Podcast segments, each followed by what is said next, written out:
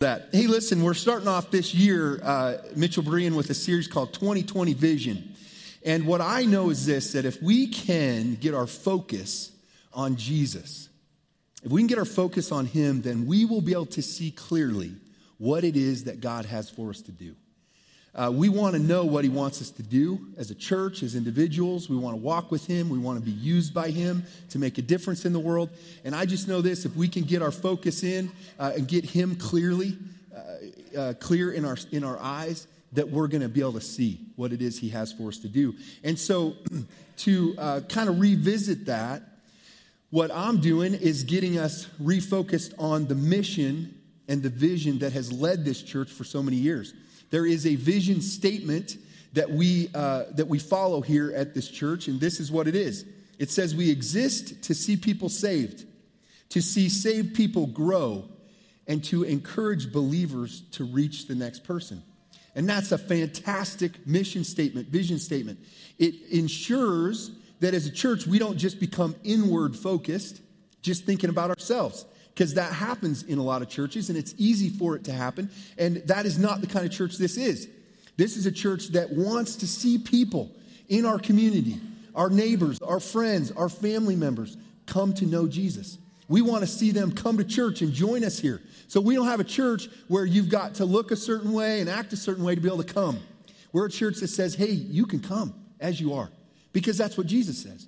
Come as you are. Come to me all you who are weary and heavy laden, right? And so we know that we see people around us that are struggling, they're burdened down by life. And, and we can say, hey, come with me. Uh, we have a church that's open for you. And so we invite people here so they can come to know Jesus. We are also living on mission in our communities, trying to reach the people around us, open to the people that God wants us to minister in their lives.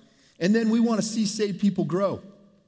So it's not just enough to come to know Jesus. We want to see you, those of you who follow in Jesus, who've made a decision to put your trust in Him, we want to see you grow. And that's the part of our mission statement that we're going to talk about this morning that we're, we're intended to grow. Um, this, the title of today's message, 2020 Vision, His mission, our focus is discipleship. We're looking at the five purposes for the church. That's how we're going to accomplish this mission that God has given to us and that we've laid out as a church. We're going to focus in on the five biblical purposes for the church. Um, they are worship, which we looked at last week. We learned that God is not needy. He doesn't need us to worship him to be fulfilled.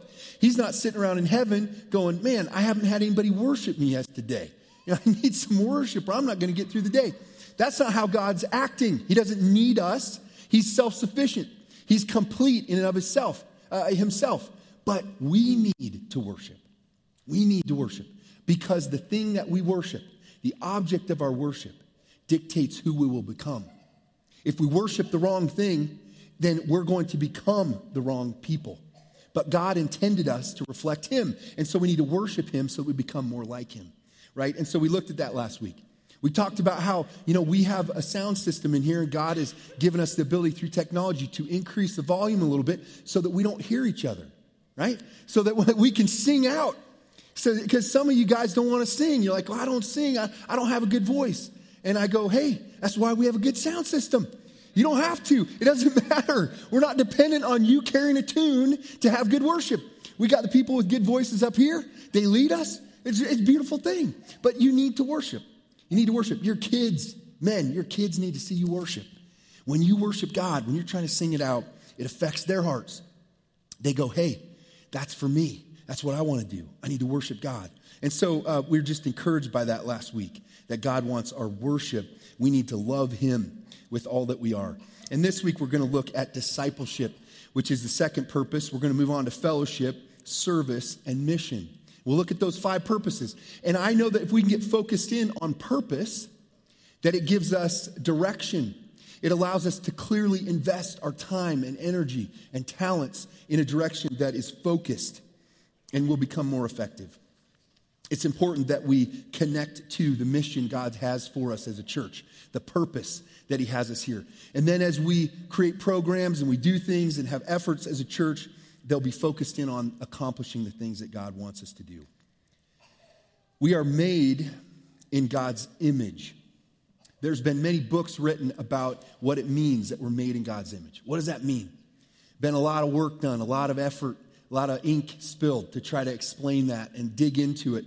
We don't maybe never completely understand all that that means, but part of what it means is that we were made to reflect Him.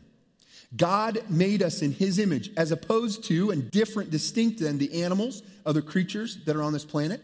Human beings were made in his image. In the beginning, in Genesis, we see the existence of God, the three in one. We know that he's Trinity, three persons that make up one God. Because in Genesis it says um, that God said, We will make man or humans in our own image.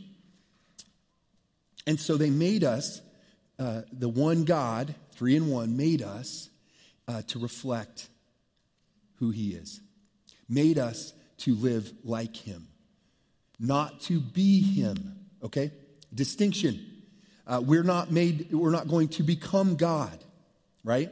Lucifer, who is known as the devil, uh, fell prey to that temptation. He, in his pride, thought that he, the created being, could become greater than his creator. And he wanted to be God. And so he rebelled. So we're not talking about being God. The Mormon church teaches that you can become a God like Jesus. Okay, no, we're not talking about that. Just want to be clear. But we are talking about looking, acting, behaving like God. We reflect Him, we reflect His nature. Jesus came to break the curse of sin that has caused us not to reflect God. We see in the beginning, as I said, Adam and Eve, the first two human beings, chose to disobey God, and they sinned, and that sin brought a curse on the world, it changed us. It caused us not to live for God, but to live for ourselves. And that sin, which has marred our planet and our solar system and each of our lives, Jesus came to reverse the effects of that curse so that we could once again be transformed from the inside out, reflecting God with who we really are. How does that happen in our lives? How does the curse get reversed? How does it happen that we begin to reflect God? It happens as we become disciples of Jesus. The word disciple, most often translated in the New Testament, means follower. Follower. We are to become followers of Jesus. That's what it means to be a disciple. I'm following Jesus. We see this and the importance of it in the Great Commission. This is one of the main passages we're looking at in this series. And Jesus is speaking here, Matthew chapter 28, verses 19 and 20. It says this Jesus came and told his disciples, I have been given all authority in heaven and on earth. Therefore, go and make disciples of all nations, baptizing them in the name of the Father and the Son and the Holy Spirit. Teach these new disciples to obey all the commands I have given you. And be sure of this I am with you always, even to the end of the age. God's mission for us as a church continues as we learn to obey Jesus, as we are taught the commands of Jesus, as we learn. Growing spiritual growth is the process of discipleship. Uh, in the scriptures, salvation is referred to in three categories there is justification, that is what happens when we trust in Christ. We put our trust in Him. The scriptures say that legally our sins are forgiven, they're wiped away. Because of the sacrifice of Jesus, his death on the cross, he paid for our sins. And so when we put our faith in the work of Jesus on the cross, the Bible teaches us that we are justified, we're made right. The second aspect of our salvation is called sanctification. Sanctification means to be set apart, to be made holy. So the process of growth, growing spiritually to become more like Jesus, is the process that we're talking about today. It's being sanctified. Um, and then we have glorification, which happens when we spend eternity with Jesus at, upon the resurrection, and our bodies are made like His, and we're made new. Growing means learning, learning about Jesus, learning about His commands, learning how God wants us to live. That's one piece of it. And the second piece is the obedience, learning to obey. Um, this is the process of growth, and we've got to go through it. When I was a kid, uh, in our children's classes at church, we, I learned this song, and uh, I couldn't spell very many words, I was never very good at spelling. Uh, when Microsoft Word came along with spell check, saved my life, okay? Saved my bacon. But, um, but I did learn to spell one word when I was in Sunday school. Uh, not just one, but one that was in a song that I was taught. And it went this way O B E D I E N C E. Obedience is the very best way to show that you believe. I learned that song when I, was a kid. And can I tell you, that's why what is, happens in our children's programming. Uh, Amy Reuter teaches our kids along with a bunch of volunteers, her husband Ryan, and they invest in our children. so important. Because can I tell you that when my wife sends me to the store to get groceries, I oftentimes can't remember what is on the list. Like, text me the list, I'm to forget. But I can remember a song I learned when I was a kid that is essential to my spiritual walk, right? And so we want to invest in our children. We want to get our kids into that program so they can learn these things. They can be impress- uh, they're impressionable and they can memorize and remember the truths and the principles that will help them for the rest of their lives. Because that song, as simple and silly as it is, is key. It's what we're talking about today. Obedience, spiritual growth results in character transformation. As I grow spiritually, my character is changed. Who I am on the inside is changed. Spiritual growth does not happen automatically. Little baby Shiloh, uh, as long as she's fed and watered, is going to grow, right? She's going to grow. She's going to change. Her body's going to develop. She's not going to stay a little baby as much as my wife might want to keep her in that phase. It's not going to happen. She can't stop it. Her body's going to grow. And that's important. It's supposed to happen that way, as I remind her. I don't want little babies all over the place, okay? Love them, but, you know, we're supposed to grow. But the same is true of spiritual growth. The problem is, it doesn't just happen automatically. It doesn't. It takes effort, takes intentionality, it takes some, uh, some work. Um, spiritual growth starts with trusting God to teach you how to live this life. Um, I've had friends begin to follow Jesus and say, I feel like I'm losing myself. And I say, Yeah, you are losing yourself. You're losing control of your life, you're giving it over to God. Instead of you determining and controlling everything you're going to do, you're listening and being taught and obeying God and what He says to do. So when you get into a conflict with somebody, no longer are you handling that the way you want to, to ensure that, that you get through it the right way and you're protected and you're safe and you get what you want. No, now you're listening to Jesus and you're doing it the way He wants you to, which is very different. You got to trust Him. You got to uh, let Him lead you. Uh, it includes learning the truth of God's Word, learning what God has to say to us. Uh, we gain that knowledge, that insight through the Word of God. That's why it's called the Holy Bible. Uh, it's not just a, a, book written by men, but it's a book written by God. This is what 2 Timothy 3:16 says. All scripture is inspired by God and is useful to teach us what is true and make us realize what is wrong in our lives. It corrects us when we are wrong and teaches us to do what is right. The Holy Scriptures, the Word of God, it's inspired. That means God breathed through human beings as they wrote. So it looked like the Apostle Paul was writing, and he was. It was his brain at work, but through a miraculous work, the Holy Spirit was breathing through him. That's what inspiration is. So it's in, in effect, at the end, it is God's word that we have. It's what God wants us to have. It's important that we see it that way and that we listen to the scriptures, that we take in God's word, that we hold it with reverence and importance, that we don't establish ourselves and our opinions over what the Bible has to say. Do you know that the culture we live in the way that you've been taught, the things that you've been taught to believe and think, will at times contradict with what the Bible says. Right? Uh, it's true. Happens in every generation. And in every generation, there is a wrestling with am I going to change what the Bible says? Am I going to say, ah, I don't believe that? I don't like the way that sounds. I don't like the way that feels. Or am I going to come under its authority? And let it be the authority that speaks into my life and not the other influences. This is, uh, this is difficult, but it's part of the process of growing. You're never going to grow spiritually like you need to if you don't recognize that the Bible is God's word, it's His authority, and that you are to learn and submit to it, because that's what God is saying to you. Spiritual growth involves listening to the Holy Spirit as He speaks into our lives.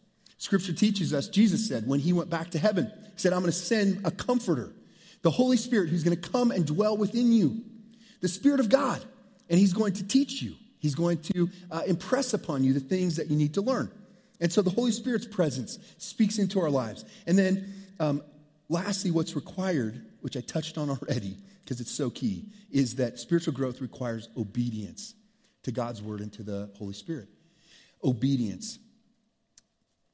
It's been a problem throughout the history of the world as God has worked with people, this obedience thing. Probably the crux of the whole issue to grow spiritually. Um, in Jeremiah, the prophet Jeremiah brought a word of God to the people of God. This is what he said This is what the Lord of heaven's armies, the God of Israel, says Take your burnt offerings and your other sacrifices and eat them yourselves. When I led your ancestors out of Egypt, it was not burnt offerings and sacrifices that I wanted from them. This is what I told them Obey me, and it will be good. Uh, obey me, and I will be your God, and you will be my people. Do everything I say, and all will be well. God was saying, Look, you guys are bringing me offerings, uh, you're bringing me sacrifices. We do the same thing today. Uh, God, I'll bring you my service. I'll bring you my money. Uh, I'll, I'll show up to the things I'm supposed to show up to. I'll do the right stuff. And God said to the nation of Israel, Keep that stuff. Eat it yourself. That's not what I'm after. I need your heart. I need your willingness to submit to me and grow, listen to me, and learn from me. Again, God is not needy. He doesn't need people to obey him. Okay? He's not saying to us, obey me, because God has some uh, inferiority complex that he needs to be met by people just following him and obeying him and doing what he says. No, he sees us and our situation, and he asks us to obey him, commands us to obey him, so that we can move in the direction he's trying to take us so we can become the people that He intended for us to be. We'll never reflect Him and His nature if we don't learn to obey Him, if we don't come under God's authority. This, the first king of Israel also struggled with this issue. Saul was the first king of Israel. God chose him to be the king, to lead out the nation of God, to follow God, and to listen to God's commands. And yet, Saul time and time again, when given instructions and orders, would go out and do just the opposite. He would do what he wanted to do. And then he would be confronted by a prophet, and the prophet would say, uh, Saul, why didn't you do what God told you to do? And Saul said, No, I did. I did. And then he would explain how he didn't do what God had told him to do. It was so frustrating. God finally got fed up with him. And in 1 Samuel 15, verse 22, the prophet Samuel comes to Saul and says this What is more pleasing to the Lord, your burnt offerings and sacrifices, or your, your obedience to his voice? Listen, obedience is better than sacrifice, and submission is better than offering the fat of rams. Check this out rebellion is as sinful as witchcraft, and stubbornness as bad as worshiping idols. So, because you have rejected the commandment of the Lord, he has rejected you as king. God said, Listen, I'm fed up with this. I can't use you to lead the nation of Israel if you won't listen to me and obey what I'm saying. Obedience is the crux, it matters the most above all else when we're following Jesus. Spiritual growth involves living the rhythm of prayer. a couple. Uh, some time ago, I can't remember how long ago, uh, preached a sermon on uh, this rhythm of talking to God. And we learned that we need to ask God for what we need. We come to Him with our needs, our requests, and then we thank Him for all He's done. And this rhythm of prayer develops us spiritually, teaches us to trust God, to lean on Him, to depend on Him rather than ourselves. And so, asking God, thanking God, asking God, thanking God, this is a rhythm that we need to walk in. Uh, spiritual growth matures through pain and struggle. Pain and struggle play an important role in our growth and development. And spiritual growth, when lived out properly, perseveres to the end of this life. So, Jesus calls us to be disciples, right? He said, uh, Come and follow me. Uh, come, deny yourself, take up your cross, and follow me. And so we're called to a process of growth. I want to tell you that you're called to a process of growth. You're not meant to be a Christian who stays the same through your whole life looking for heaven. Okay, listen, you're saved from your sins to spend eternity with Jesus in heaven. But if you think that's what you're waiting for, and you're just going to put it, the button on pause until that time comes, and you're going to do what you want and live how you want, listen, that's not how this was intended to be. That's not what Jesus came to do. That's why he didn't say, uh, just believe in me, and that's all you need to do. He said, follow me. And so we enter this process of growth. There's three things that you must do to grow spiritually, and that's what I want to hit on this morning. I want to give you a plan and a strategy and some things to focus on because God has called us into this. And I want to do everything I can do to push you, to prod you, to encourage you, to challenge you, whatever I got to do to, to help you to keep moving, uh, to keep growing. Uh, it doesn't matter how long you've been a Christian, there is more for you to learn, there's more for you to be obedient in, right? You know that's true, right? Doesn't matter how long you've been following Jesus. We still have more to do, more to learn, more to grow. And I have that. I got to step my game up. God's called me to something here. I got to step my game up. Uh, I've got to increase my uh, ability and my uh, consistency with walking with Jesus. I got to grow. And we all need to do that. So, the first thing you must do to grow spiritually is you must be intentional. You must be intentional. If you're taking notes, write that down. You must be intentional. Ephesians 4 21 through 23 says this since you have heard about Jesus and have learned uh, the truth that comes from him, throw off your old sinful nature and your former way of life, which is corrupted by lust and deception. Instead, let the Spirit renew your thoughts and attitudes. Put on your new nature, created to be like God, truly righteous and holy. This is a simple process of growth, but it's an intentional one. The Apostle Paul, writing here, is saying, Look, there's some things you've got to do if you're going to grow spiritually. There's some things you got to pay attention to. Disciples look more like Jesus every day. There's a little bit of progress, a little bit of stepping forward, a little bit of movement, a little bit of growth. This transformation into Christ likeness requires an intentional process. First thing, as we talked about, uh, growing, becoming a disciple, growing requires learning and then obeying. So, learning about Jesus. We got to learn what his commands are. We got to learn what his instructions are. First step. How do we do that? Simple, simple things. Spend time reading and studying the Bible. Spend time. Uh, do you have that built into your life yet? A lot of us have heard that we need to have daily quiet time, and we built that into our lives. Listen, that is important. There's days that you might do that and feel like I didn't get a lot out of that. I, I don't know if I learned anything. Hey, listen, that's okay. Consistency, repetition will build into your life. You will gain from that process. Need to spend time reading and studying the Bible, learning what God has to say. That changes us, it shapes us. We can't obey what God says if we don't know what He says. Pray. Spend time in focused prayer. Spend time in focused prayer praying for the needs of the, of the people around you, the people that you're investing your life in, praying for the issues and concerns that you have in your life. It can be difficult. When I was younger, uh, man, my attention span was very short. I'd try to pray in a focused way, and pretty soon my mind was off on other things. It was difficult to keep myself focused in on prayer. Gotten a little bit easier as I've gotten older. Um, I heard another pastor, Pastor Scott Mathis, uh, shared one time that he uh, used to pastor this church, that he would uh, wake up middle of the night, which I'm starting to have happen to me. wake up middle of the night, can't go back to sleep. And he goes, I just pray in that time. And so that happened to me last night. I said, I got, listen, I'm going to pray. I'm going to try this out. And uh, it actually worked pretty well. I was able to stay focused. And then the next thing I knew, it was morning. So listen, uh, focus prayer. But it's important. Use your time and energy praying, talking to God. Um, and then live in a spirit of prayer. The Bible talks about continually, praying continually, or praying without ceasing. And really, what that's talking about is walking through life with a connection to God, a sense of His presence in your life, and asking Him uh, to interact on the issues that you're facing as you go throughout your day. So many of us just go, you know what, this is up to me. And we live as though we have no connection to God in our daily life. Well, we do. We have access to His presence. Spend time with another follower of Jesus who is further along in their walk than you. Spend time with somebody who can show you a vision and a picture of where you could end up, where you need to grow to.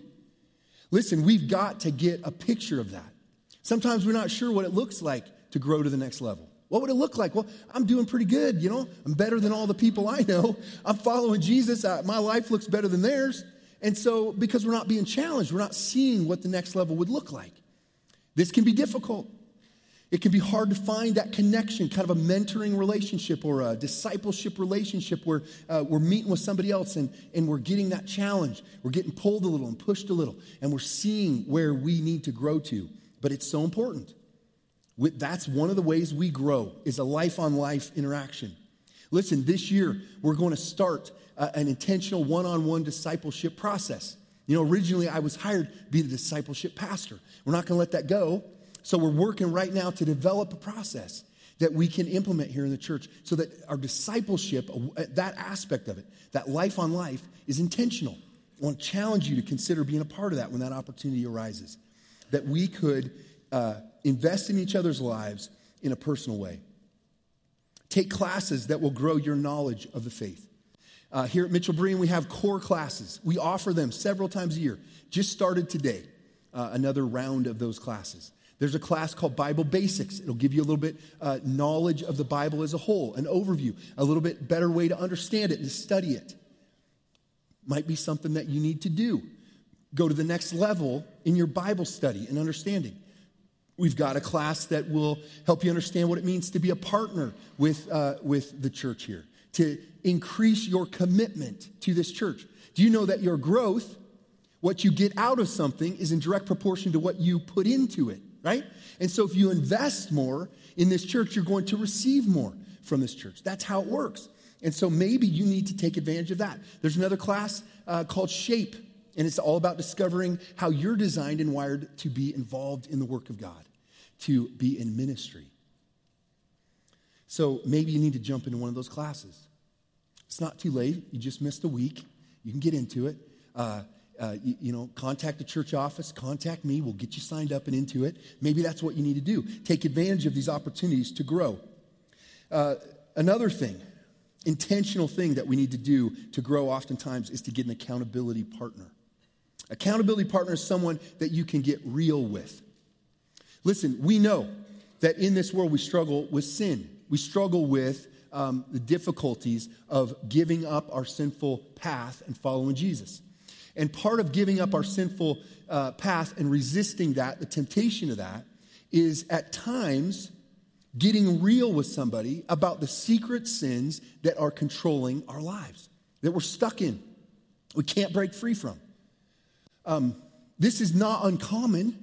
It's not something that you're alone in.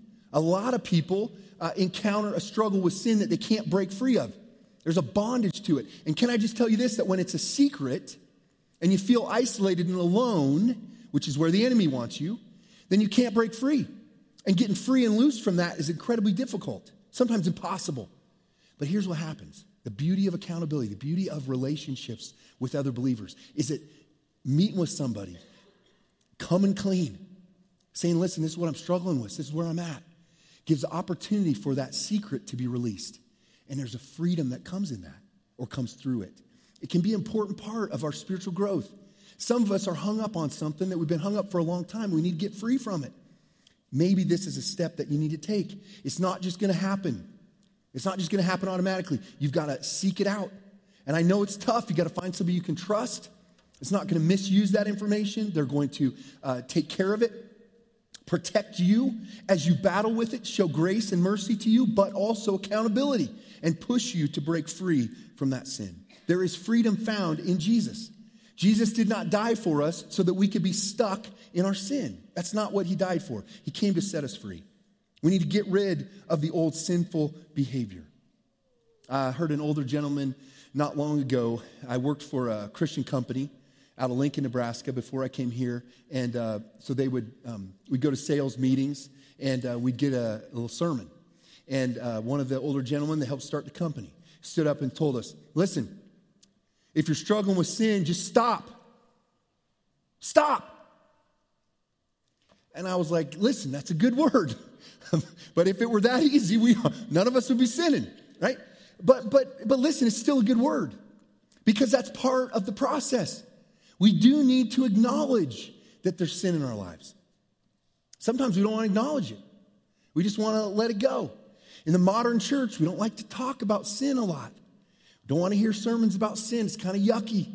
Uh, it, it, it makes us feel um, discouraged, right? We just don't want to hear about the yuckiness. Give me something positive, preacher. And I'm, I'm going to tell you this you can't get to the positive if we don't first deal with the problem. And the problem is that we struggle with sin. It is in our lives. And Paul says, listen, got to move away from that. Get rid of the old sinful behavior. And that does mean stop.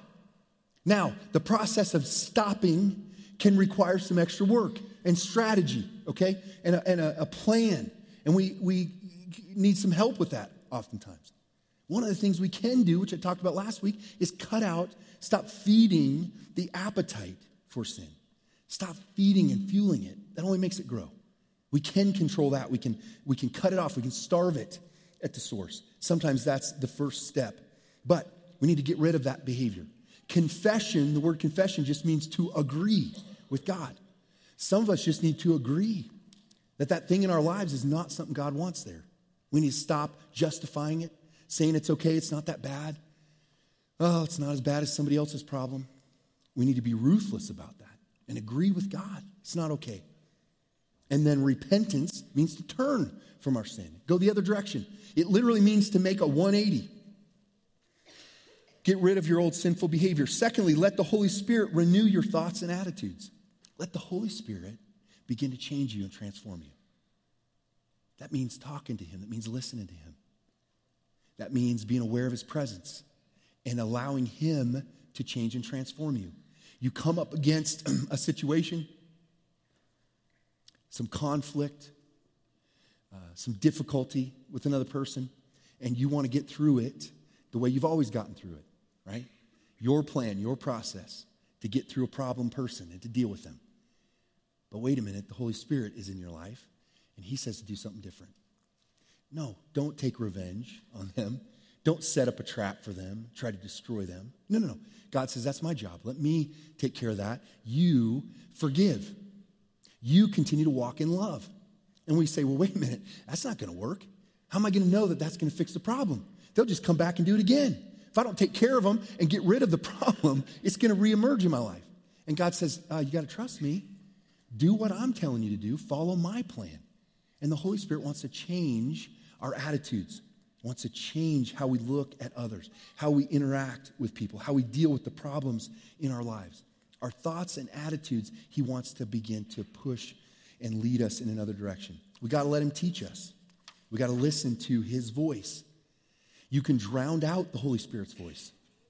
You can just say, Look, I'm not uh, paying attention to that. Yeah, I used to feel guilty when I would do that, I don't feel guilty anymore because I just quit listening. Uh, it's called quenching the Holy Spirit, right? We can do that. We need to have a sensitivity to Him. Sometimes that just means getting on our knees and saying, God, I, I'm sorry that I've walked away. I need to come back to you. Please speak into my life. I want to change. I want to be obedient. So, put off the old sinful nature. Listen to the Holy Spirit. Let Him change us. And put on your new nature of obedience to Jesus. Simple process of growth but we start living in obedience to what Jesus wants us to do. Oftentimes, we're waiting to feel like doing it, feel like doing the right thing. Uh, can I just tell you, if you're waiting for that, it might never happen, okay? Might never feel. Feelings follow obedience. The truth is, when we change a behavior and we start to do the right thing and obey Jesus, that feeling good about it typically comes along later. It's not something that leads the process. We don't wait for a good feeling to be obedient. We be obedient because we're told to, because we're submitting to Jesus' authority in our life. This is the process of becoming more Christ like. In the early church, it tells us in the book of Acts that Antioch was the first place that the followers of Jesus or followers of the way were called Christians. Christians. This was not a compliment that they were called Christians, okay? It was an accusation. They were uh, told, the people around them in Antioch saw these people and they said, You're one of those people that's trying to be like Jesus. We can tell because of what you're doing, how you're living. We can see it. Okay? So they're accusing them of being little Christ. You're trying to be like him. I heard a challenging question years ago that I want to ask you today. If you were put on trial for being a Christian, would there be enough evidence to convict you? Uh, would there be enough evidence in your life for someone in a court of law to say, yeah, she's a Christian? She's trying to live like Jesus. She's trying to follow him. Or would there not be? And the truth is, we all get to points in our lives where we're maybe not living it out like we should. We're not doing the things that we know we should be doing. So it's a challenge to us to step up, to become more like Jesus, to follow him. We got to work on growing in our obedience to God. It's got to be intentional. Philippians 2 12 through 13 says this Dear friends, you always followed my instructions when I was with you, and now that I'm away, it's even more important. Work hard to show the results of your salvation, obeying with deep reverence and fear. For, God's, for God is working in you, giving you the desire and the power to do what pleases Him. God wants to do this work in us. We cannot change and transform ourselves, but we've got to be a part of the process, and it's intentional. We've got to have a plan. We've got to work the plan and the process if we're going to grow. Second thing that you must do is you must endure through difficulty. You must endure through difficulty. Challenges, hard times. We've got to endure through these. Romans 5, 3 through 5 says this We can rejoice too when we run into problems and trials, for we know that they help us develop endurance. And endurance develops strength of character, and character strengthens our confident hope of salvation. And this hope will not lead to disappointment, for we know how dearly God loves us because he has given us the Holy Spirit to fill our hearts with his love. We can rejoice too when we face trials and difficulties. There was uh, some women in a Bible study many, many years ago. They encountered a passage from Malachi 3, verse 3. And God refers to himself in this passage as a refiner of silver that he's going to refine his leaders, uh, his class of priests. He was going to sit over them like a silver refiner, and he was going to watch them and work in their lives. And so these women said, What does a silver refiner do? If that's what God is doing, and that's part of the work in our lives that He does, what does this look like? And so they went and found a silversmith, a guy that worked with silver, and they asked him about the process. What does it look like? How does this work? Do you have to sit over the silver uh, as it's being refined? And he said, Yeah. Yeah, I got to sit there and watch it. Turn up the heat on the silver. It starts to melt, right? And then the impurities come to the surface, and I scrape them off. And I've got to watch carefully because if the heat gets one degree too hot, it'll damage the silver. And I don't want that to happen. I'm trying to refine the silver and pull it out. And he said, I know my work is done when I can look into the silver and see my reflection. Listen, you can trust God with the process of refinement. It hurts, it's painful. I do not go through uh, being stretched, being tested. I don't go through times of difficulty always with, the, with grace. I can whine and complain and yelp, right? It's not always a pretty process, but the process is important. God is working to refine you. He's going to be careful that the heat doesn't get so hot that it damages you. That's not his goal. Damage comes into your life through the work of the enemy, through the work of sin, not through the work of God. God is working to heal you, to build you up, to strengthen you, right? That's his goal through trials and tribulations and difficulties. And you, he knows the work is done when Jesus can look at your life and see his reflection, right? When you reflect him. This is what we are meant to do. This is the process of growth and maturity. Your faith will not mature without pain and struggle. Listen, this is why, as parents, we do not protect our children from all pain because pain is part of the process that matures us. Uh, if you want your kids living with you when they're 30, then, then protect them from everything, okay? And that may sound kind of cute right now, but trust me, it's not cute when it happens. You do not want to see that happen. Uh, and so we got to allow them to go through some pain and struggle. We don't protect them from everything. It's hard to watch. It's hard to watch them go uh, be on the struggle bus with something and, and, and difficult. That's not fun. We want to reach in and protect them and, and stop the pain and the struggle, but we can't. We got to understand the process of maturity. God knows this. He's working to see us mature. Paul, the Apostle Paul, called this life of following Jesus a race. He said it's a race. You got to learn to run the race in such a way as to win. It's not just about competing.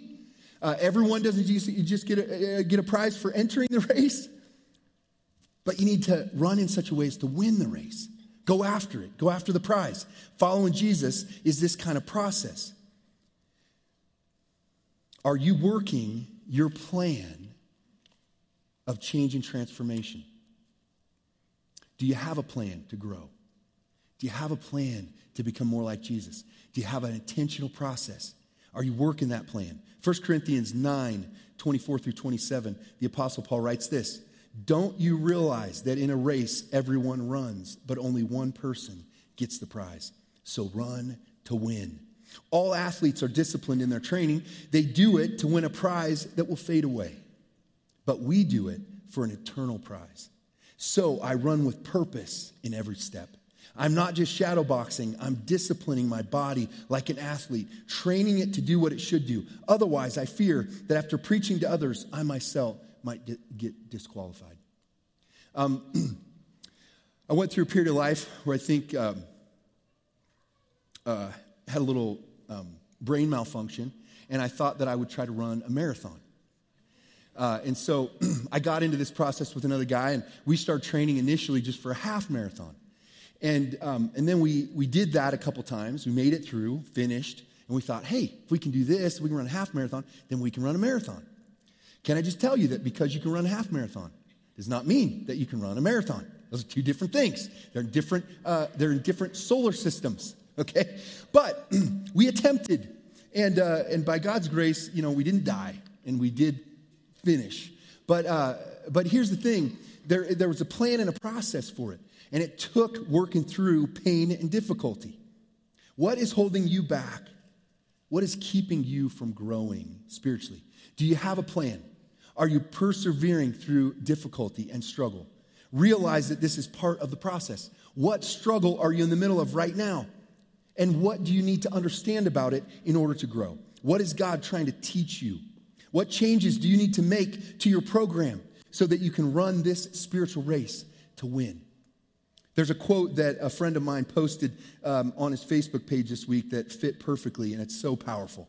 St. Ignatius from 107 AD, 107 years after Jesus was born, he wrote these words Victory over death was obtained in Christ. Stand firm, like an anvil which is beaten. It is the part of a noble athlete to be wounded and yet to conquer. Run your race with increasing energy. Weigh the times carefully, and while you are here, be a conqueror. Come on. Come on, man. We've been called into this race. Jesus has called us to make a difference in this world. Gets me fired up to read a dude that lived a hundred, I mean, hundreds of years ago, thousands of years ago. And this was his resolve. He understood that we've got to be tough. We've got to be hardened. We're going to get pounded. Like an anvil gets beat on all day long, but it's hardened, it's tough, it's gained the strength to undergo that, to play its role. Like a, a champion um, in a competition, we're gonna get hurt, we're gonna get wounded, gotta get back up, move forward, press into the race. I love when he says, run your race with increasing energy. Listen, you're getting older. I'm turning 50 this year. You know, I could slow down. I could say, man, I worked hard. It's time to take it a little easy. No. Listen, run harder, run faster, give more energy to your walk. Don't allow yourself to back down and take it easy. Step into the calling that God has for you. If you're still here, breathing breath, breathing oxygen uh, on this planet, there's a purpose for it. There's someone that you could invest in, there's work for you to do. Let's don't take the easy path. Let's step in. While you're here, be a conqueror. Listen, we can't expect to get in shape spiritually by watching exercise videos. It's not going to get us in shape. We got to get off the couch, get in the gym, work. Uh, if, if all your spiritual input into your life is listening to what others have done, the work others have done, to dig into the scriptures. And listen, I'm not putting down a devotional. Devotionals are great. Getting someone else's thoughts is awesome. But are you digging in? Are you doing the work? Are you spending some time digging into God's word and going, God, what are you saying to me? I want to mine out some of the truth of your word investing in your spiritual growth, strengthening yourself by the effort that you put forth. This is what's required for us to grow. The third thing that you must do in order to grow spiritually is you must stay connected to Jesus. You must stay connected. John 15, 5, Jesus said this Yes, I am the vine, you are the branches. Those who remain in me and I in them will produce much fruit. For apart from me, you can do nothing. So often we want to see God work through us when He's really trying to work on us. There's a development process, a maturity process that needs to happen in our lives. Are you staying connected to Jesus? Are you recognizing that we're to remain in His love, to walk in His love? It's not just about doing stuff, it's not just about performing, it's not just about uh, the things that we're doing to try to grow, but it's walking and staying connected to Him, living in His love, and then obeying His commands. And Jesus said, There's no greater command than this, um, or not no greater command, but He said, This is a command I give you. It's a new command that you love one another. So we're supposed to love Jesus and stay in his love. We're obeying his commands, and his command is that we love each other. There's no better marker or indicator of where we're at spiritually in our walk with Jesus than how well we're doing at loving the people around us. Are we living and walking in him? It's not about what you produce, okay? It's about who you're connected to. Jesus said, You're going to produce fruit. You're going to produce spiritual fruit with your life. The only way it can happen is you stay connected to me. The enemy will seek to separate you from your God. He will seek to come in and cause you to question who God is and what God has said. If he can cause you to question that, he will move you away from your walk with God, your dependency on him. So be intentional about growing, persevere through difficult times, stay connected to Jesus. There was a group of tourists that were visiting a small town in the panhandle of western Nebraska. They walked past a fence line, saw an older gentleman sitting there, and one of the guys in the tourist group shouted out to the, the older gentleman. He said, Hey, uh, have any famous men been born in this town? And the old gentleman fired right back and said, Nope, just babies. Okay, listen, uh, we all come to Jesus. When we come to Jesus, whether we're six or 66, we're a baby. That's how we start. Now, a 40 year old baby Christian is not a good thing. Somebody's been a Christian for 40 years and they're still a baby in Christ. That's, that's a tragedy. We're meant to grow. I want to challenge you and encourage you to step up. This year, let it be a year of growth. Uh, take seriously the opportunity to be discipled, to become a stronger, more committed, more faithful disciple of Jesus. Be intentional about it. Take the opportunities that we provide as a church, but take responsibility for it yourself as a follower of Jesus. Say, I'm not going to put up with the, the, the situation or the, the level that I've obtained, I'm going to go for the next level. All right? God, thank you so much for calling us into a relationship with you that is active, that's moving. It's not stagnant. We're not supposed to stay stuck in the same place, but we're supposed to keep moving closer to you. Father, I pray that you would encourage us and challenge each one of us to take the opportunities in this life, not to just ride, take the safe path, the easy path, but to step up to continue to press forward, to run with more energy, to overcome the difficulties, to get rid of the sin in our lives, and to follow you so that we can make a difference in the world that you want us to make. We pray all these things in Jesus' name. Amen.